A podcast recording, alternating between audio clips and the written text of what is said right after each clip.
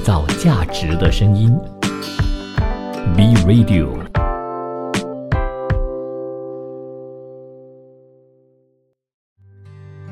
在感受世界的浩瀚以前，先接触身边的美好，游遍大马的美丽风光。和我一起深游大马。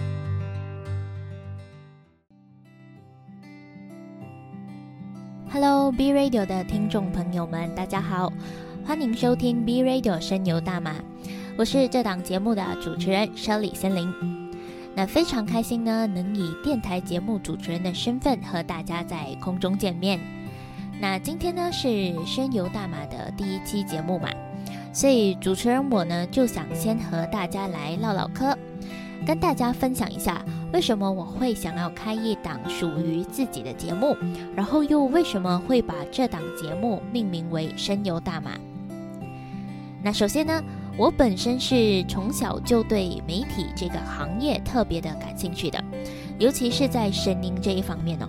所以我也是从小就会参加各种和声音有关的比赛或者是表演，比如讲说呃诗歌朗诵啊、演讲啊、歌唱比赛等等。那也会在各种活动上充当主持人的这个身份。那当然啦，这些活动都只是校园活动啦，不是外面那种啊，你主持一场就有几千块的那种大场面啊。嗯，我还没有那个能耐 哈啊。那也就是因为我有这方面的兴趣，所以我在大学的时候就选择了就读广播系。那我们学校的广播系跟其他学校的是比较不同的，我自己认为啦，因为呃，我们不单单只是学习广播这方面的知识，也接触了非常多不同的媒体领域，比如讲说呃，剪辑影片，然后拍摄、设计海报。制作音频、配音，甚至还可以呃充当一下演员这样子。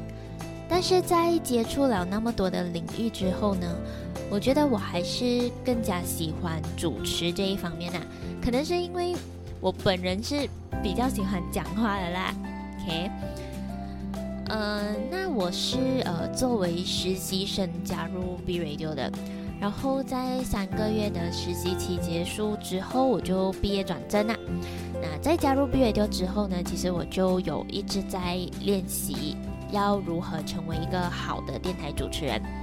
那从小小的广告录制到新闻播报，然后就是一直不断的在练习，寻找可以提升自己的方法。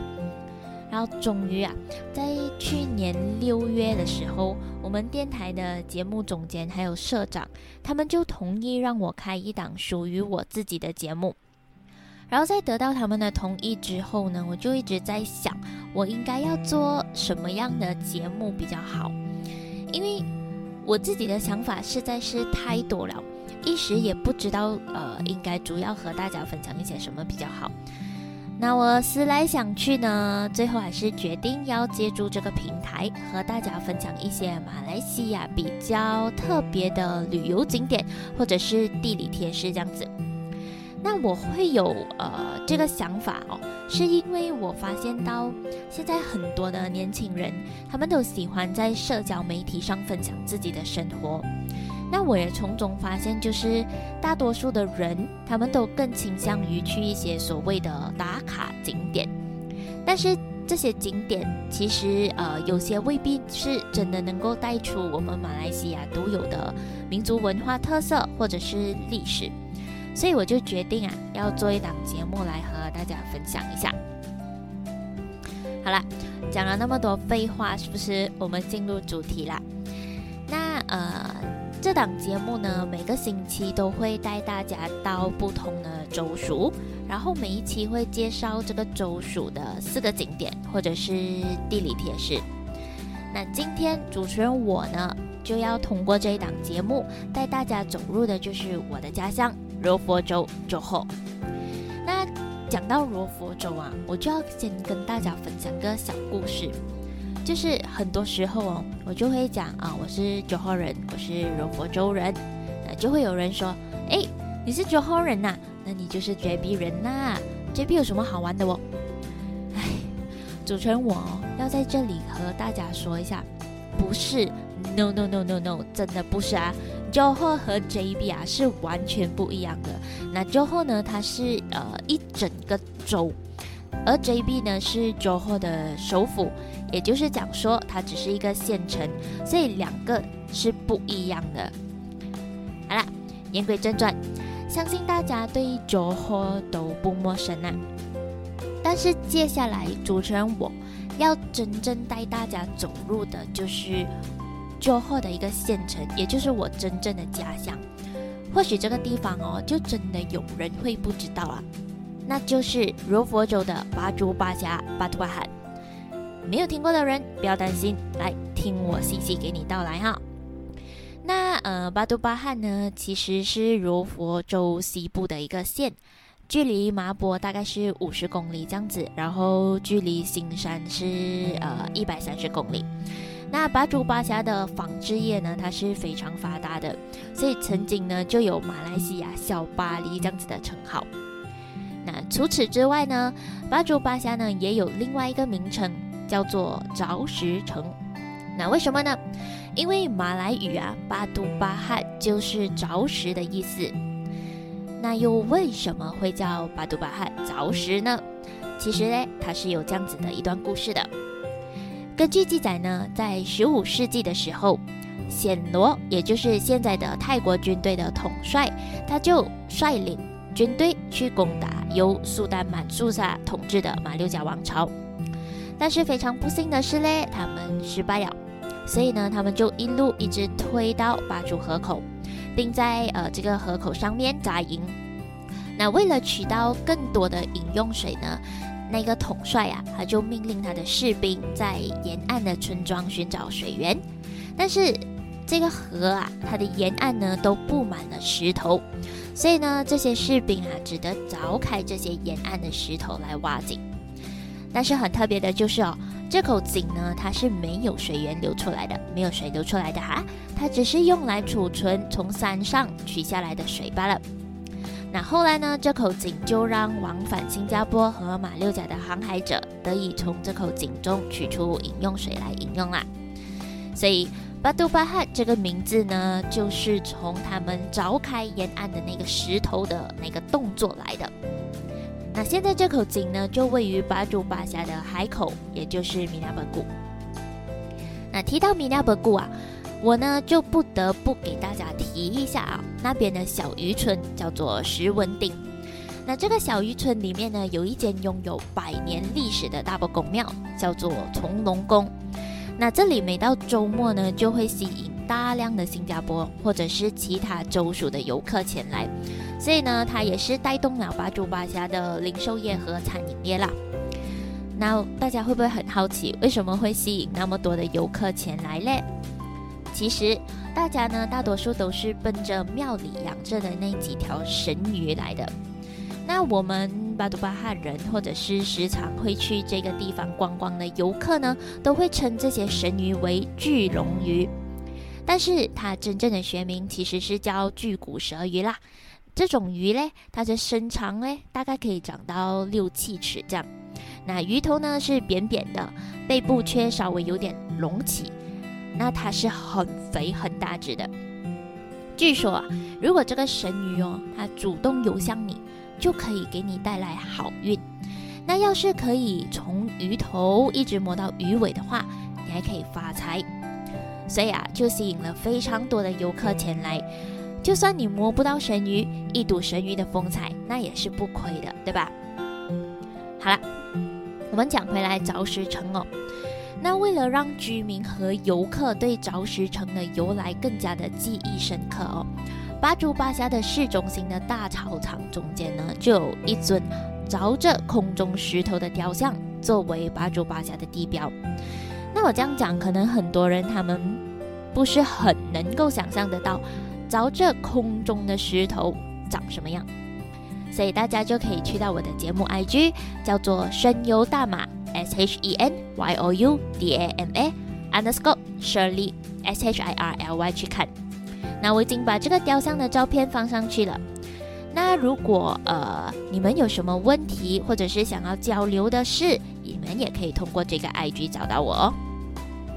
好啦，那巴珠巴峡呢，真的是一个嗯什么不多，庙宇最多的县城哦。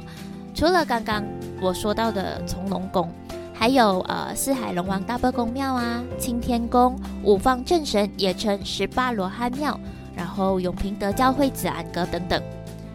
好啦，这一小节呢就先到这里结束啦。下节回来我再带大家继续走入柔佛州。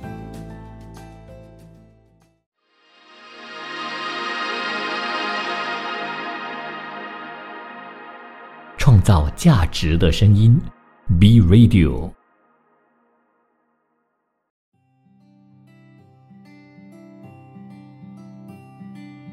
创造价值的声音，B Radio。欢迎各位听众朋友们回到《深游大马》这档节目。你们好，我是主持人 Shirley 森林。那在上一个小节呢，我们就是在柔佛州的西部，也就是巴珠巴峡、巴都巴汉。现在呢？我们就要往柔佛州的南部走，而且呢，我们是要去到亚洲大陆的最南端，也就是柔佛州丹绒比埃国家公园（丹中比埃 Johor National Park）。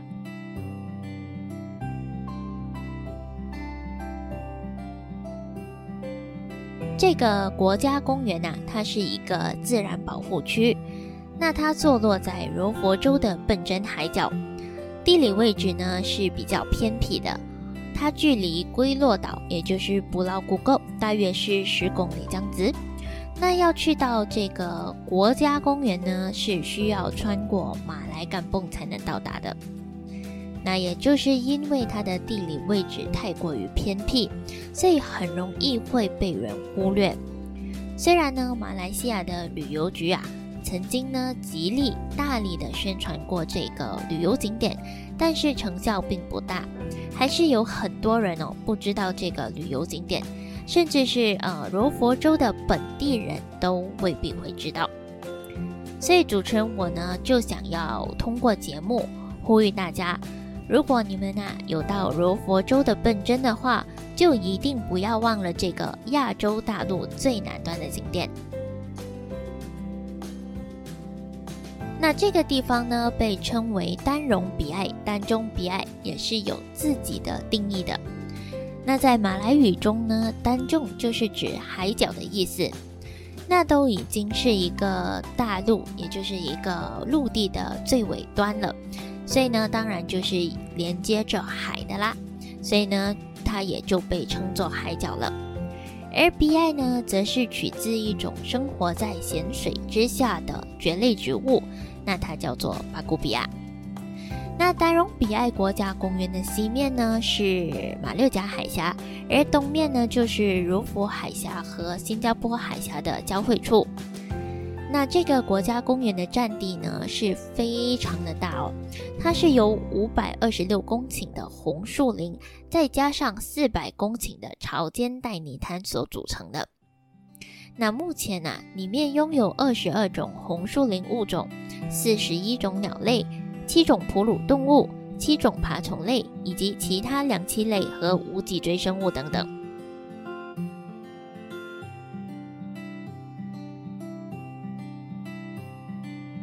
简单介绍完这个地点过后呢，我就要正式带大家走入这个位于亚洲大陆最南端的。柔佛州丹绒比埃国家公园啦，那我们先从呃入口处开始说起好了。那在国家公园的入口处呢，你最先会看到的是一座大大的人造石，然后这个人造石上面呢，就是雕刻着亚洲大陆最南端的地图。那在这个人造石的右边呢，你就会看到一个以蓝色、红色、黄色。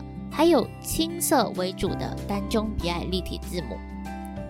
那人造石的左边呢，就会是一个红色的邮箱。那观众朋友们哦，你们是不是也在想，一个国家公园为什么要有邮箱，对吧？其实呢，这个邮箱啊，是为了方便游客而做的。那你呢，身为游客，就可以从国家公园中的精品店里面。买一些纪念品或者是明信片，然后投到这个信箱里面。那邮差呢就会帮你把这些纪念品啊，又或者是明信片啊，邮寄给你的亲朋好友，又或者是寄给你自己留作纪念。那入口处之后呢，我们就很自然的来到了售票处。那丹绒比爱国家公园的入门票呢是非常的便宜的哦，大家听好哦，大马游客呢只需要三令吉，而外国游客呢也只需要五令吉而已。所以啊，你只需要花不到十块钱，你就可以近距离接触大自然。又可以去到亚洲大陆的最南端，何乐而不为呢？那从呃售票处进去之后啊，我们就会走到一个长长的栈道上。那这个栈道的右边呢，就会有一条三百米长的木质走道。那这里呢，就可以让你近距离的去观赏红树林，还有弹涂鱼。那如果我们上了栈道过后啊，我们不往右边走。而是在栈道上一直往前走的话呢，我们就可以去到一个观鸟台。据说啊，在每年的九月到隔年的三月呢，是候鸟迁徙的季节。所以，如果你在这段时间去到观鸟台上的话呢，你或许就可以看见候鸟飞过，或者是候鸟在观鸟台上休息。那除此之外呢，你也可能可以看到活泼好动的猕猴在这里附近活动。不过啊，不管是候鸟还是猕猴，能不能看到都是要看运气的哟。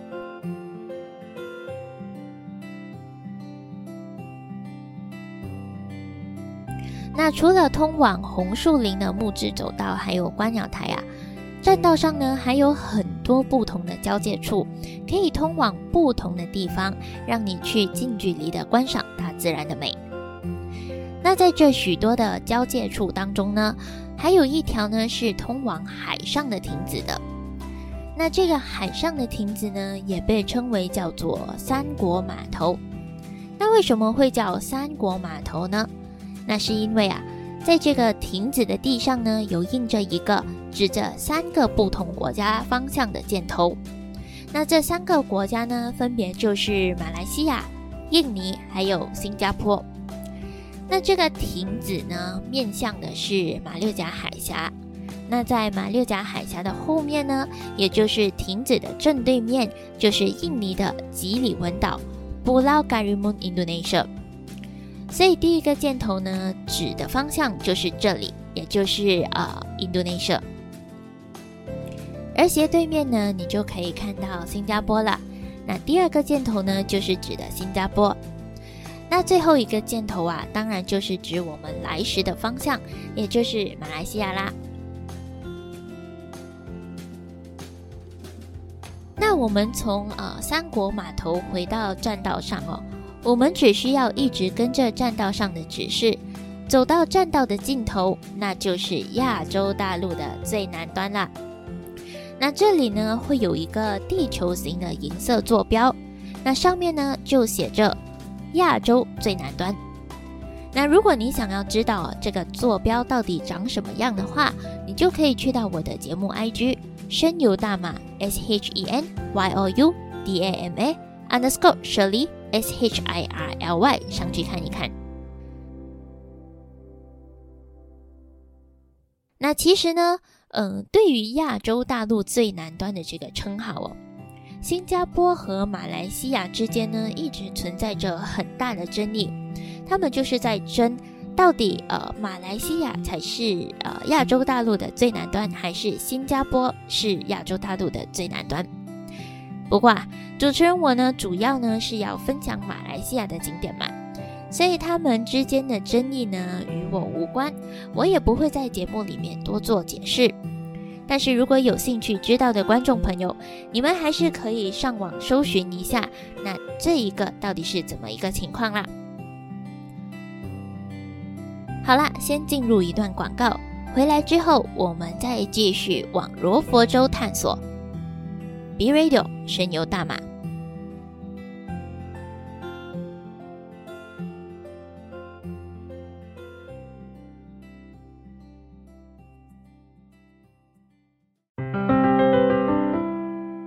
创造价值的声音，B Radio。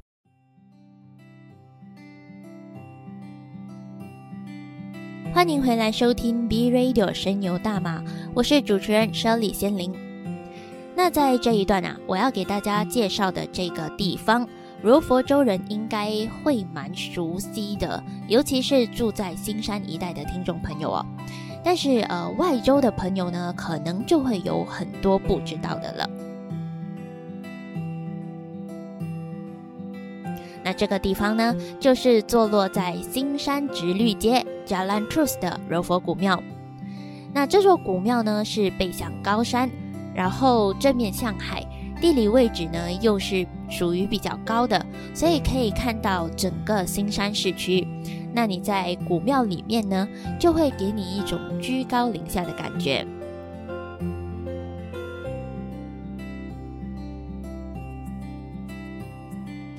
根据传说，这座古庙呢是在十九世纪的时候，由柔佛州著名的港主程序年等先贤创建的。但是啊，这也只是传说罢了啦。到目前为止哦。古庙真正的创立年份呢都没有确切的记载。不过呢，古庙里面有两样东西，或许可以让我们去估算一下这座古庙的创立时间。那就是一块同治庚午年，也就是公元一八七零年的匾额。那还有一个呢，就是同治乙亥年，也就是公元一八七五年的铜钟。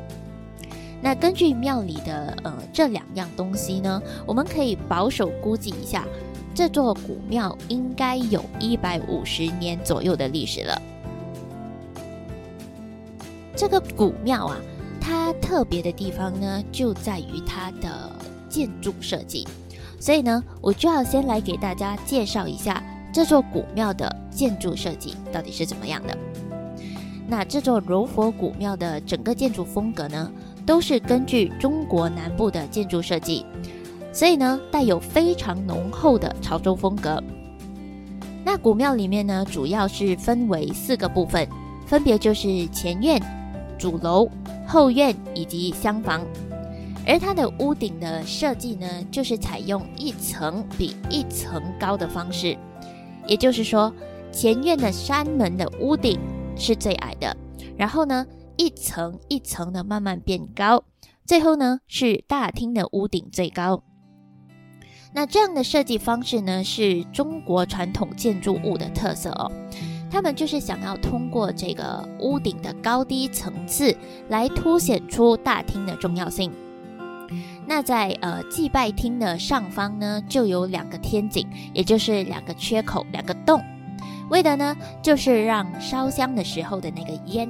有地方可以飘出庙宇，那同时呢，也可以让阳光照进古庙的大厅，那这样呢，就会形成一种呃庄严肃静的那种效果。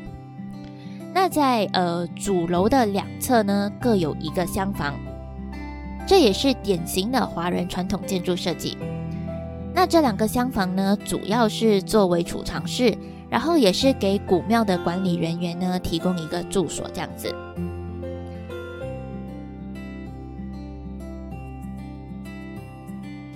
那也就是因为呃有这样多传统的建筑设计元素在里面哦，这座古庙的历史价值呢被许多历史学家所肯定过哦。那其中呢就有英国的古物保护专家罗德尼尔威尼，他就曾经说过，柔佛古庙呢是他到访马来西亚所看到的唯一保存的完整的古老建筑物，所以呢。它是一个极有保存价值的历史建筑物。另外啊，中国科学院中华古建筑研究社的社长张玉环也表示过，从古庙的建筑手法来看呢，它是明末清初的建筑物，然后蕴含了中华民族的优秀文化，那也象征着马来西亚华裔祖先所带来的建筑风格。所以古庙呢是华人到来本土的历史见证，所以他就呼吁本地的华人呢应该要好好的珍惜以及爱护这个古庙。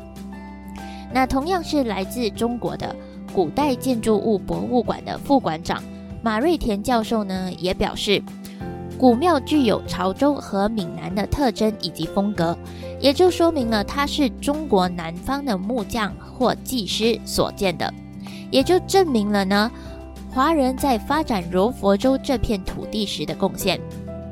那此外啊，台湾史料研究工作者李正龙也说，保留古庙呢是非常重要的。因为呢，它是证明我们祖先在这里开拓所留下的汉学史料，所以说古庙的文化特色和历史价值呢是不可忽视的。听众朋友们，如果有时间的话呢，就一定要到古庙去观赏这种带有浓郁的中华民族文化的建筑物。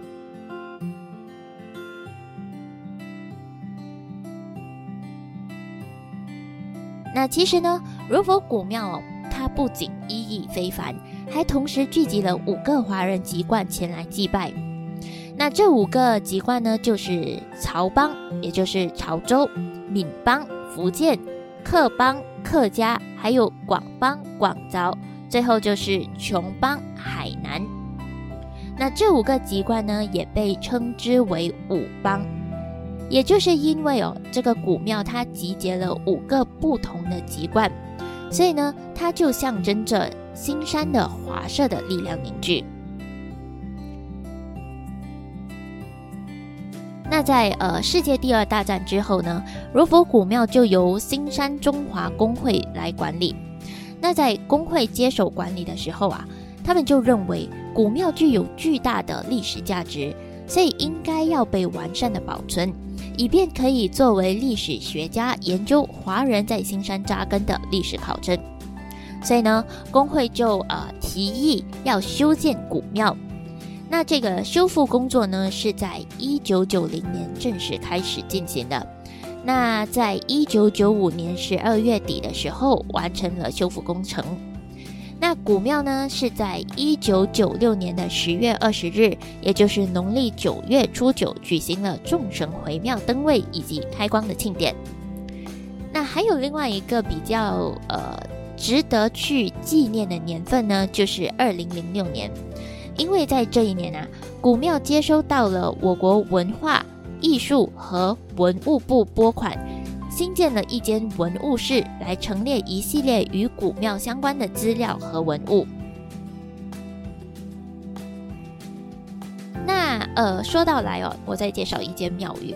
可是我就一直在说，就是古庙的地理位置啊、建筑设计啊、历史价值啊等等，却没有说到哦，这个庙里究竟有哪些神明坐镇。所以现在呢，我就要来给大家一一举例出来。那古庙里面呢，现在供奉着的五大神明，分别就是琼邦的赵大元帅、广邦的华光大帝、客邦的感天大帝、福邦的洪仙大帝，以及主神曹邦的元天上帝。那除此之外呢，庙里也供奉着观音娘娘、风雨圣者、速报老爷、晃令官爷、虎爷。英烈千秋圣爷等等的神明哦。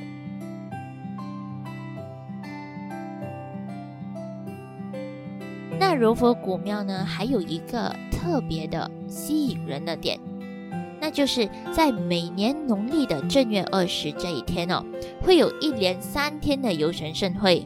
那这个游神队伍呢，是由华人的五大籍贯，也就是刚刚所提到的那个五个帮派所组成的。那每一年的游行呢，都非常的浩大壮观哦，也会吸引其他的种族朋友前来围观。所以各位听众朋友们啊，如果你们有时间的话，一定要抽空到现场去看一看这盛大的游神盛会，开开眼界。那就算你们没有时间在这三天去一睹盛况的话呢，也可以抽空到古庙参观一下。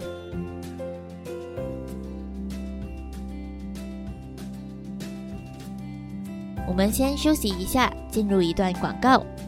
创造价值的声音，B Radio。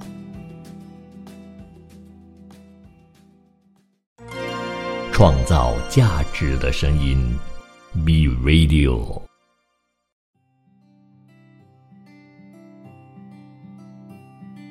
创造价值的声音，B Radio。欢迎再次回到 B Radio 声游大马，我是主持人舍里仙灵。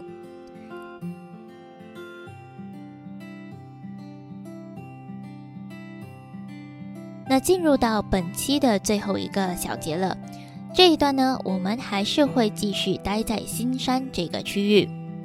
相信曾经有经过新山内环公路的朋友们呢，都会注意到旁边有一栋白色的建筑物。也或许呢，有人没有注意到，也有可能呢，就算呢你注意到了，你也不会去在意它，最多就是可能会感叹啊，它的建筑设计好别具一格啊。所以啊，主持人我呢，今天就要和大家介绍介绍一下这栋白色的建筑物到底是什么来头。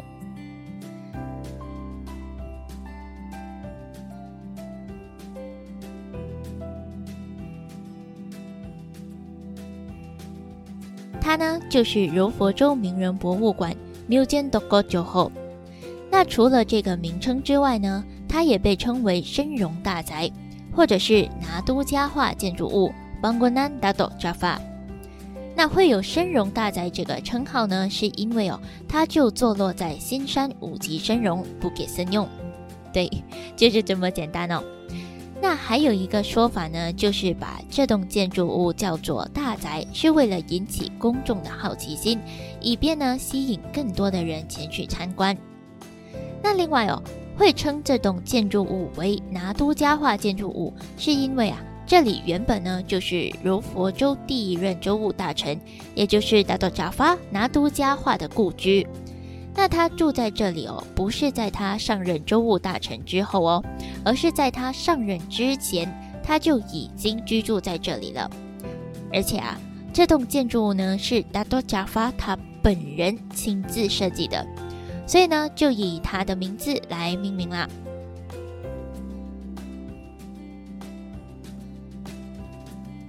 那这栋建筑物呢，除了是拿督家化的住处之外哦，在战前的英殖民地统治时期，也曾经呢是兵营总部。而到了日治时期，也就是日本统治的时候呢，这里就是高级军官的俱乐部。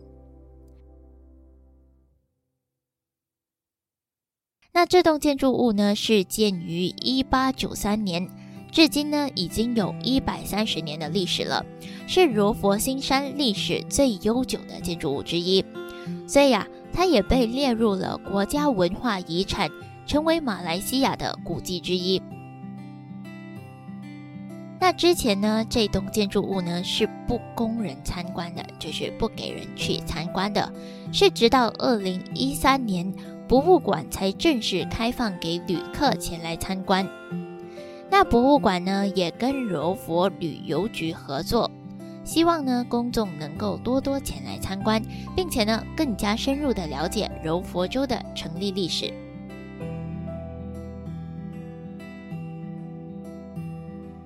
那刚刚就有提到说，哦，这栋建筑物是拿督家化亲自设计的。那各位听众朋友们，有没有很好奇建筑物的设计到底是怎么样的呢？主持人我啊，不得不说，拿督家化不仅在处理政务上很有自己的作为，在设计方面啊，也有一定的天赋的。为什么我会这么说呢？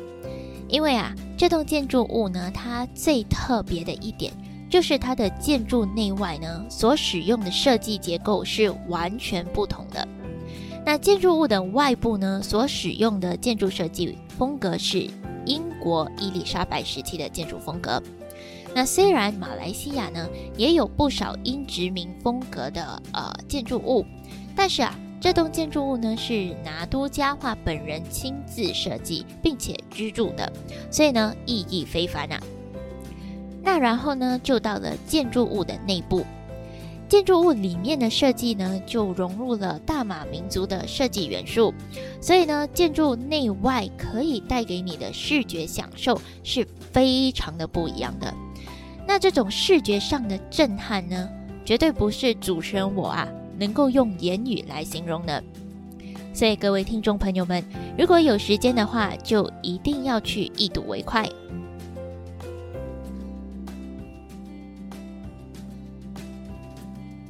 那这栋建筑物呢，终归是一间博物馆嘛，所以里面一定会有一些文物是值得大家去参观的。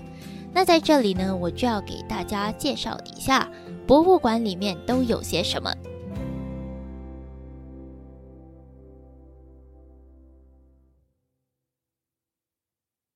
那博物馆里面呢，就展览着历届柔佛州州务大臣的画像以及柔佛王室的历史文物。那其中呢，就包括平面图啊、照片啊和视频啊等等的。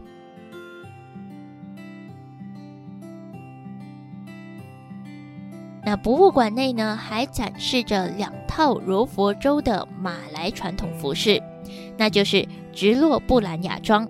巴朱古隆德洛布朗啊，那男装和女装各一套。这套服饰呢，是由苏丹阿布巴嘎在十九世纪末推荐的，也就是十九世纪呃尾的时候推荐的。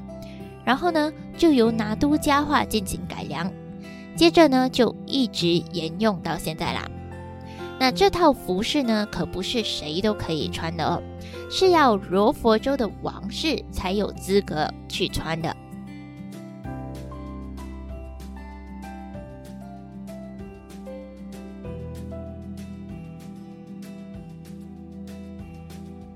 除此之外啊，博物馆内呢也展览着许多关于达多扎发的画像以及物品。那展出的内容和主题呢，都是根据达多扎发。的后裔所撰写的《荣誉的传承》这本书里的内容来呈现的。那主持人呢，还是希望哦，大家到罗佛州的时候，可以把名人博物馆列入你们的旅游清单，一起来了解柔佛州的历史文化。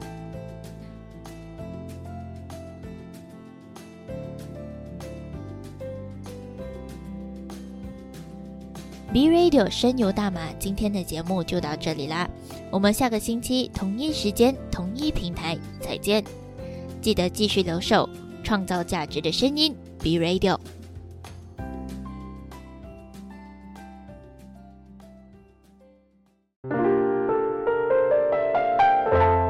创造价值的声音，Be Radio。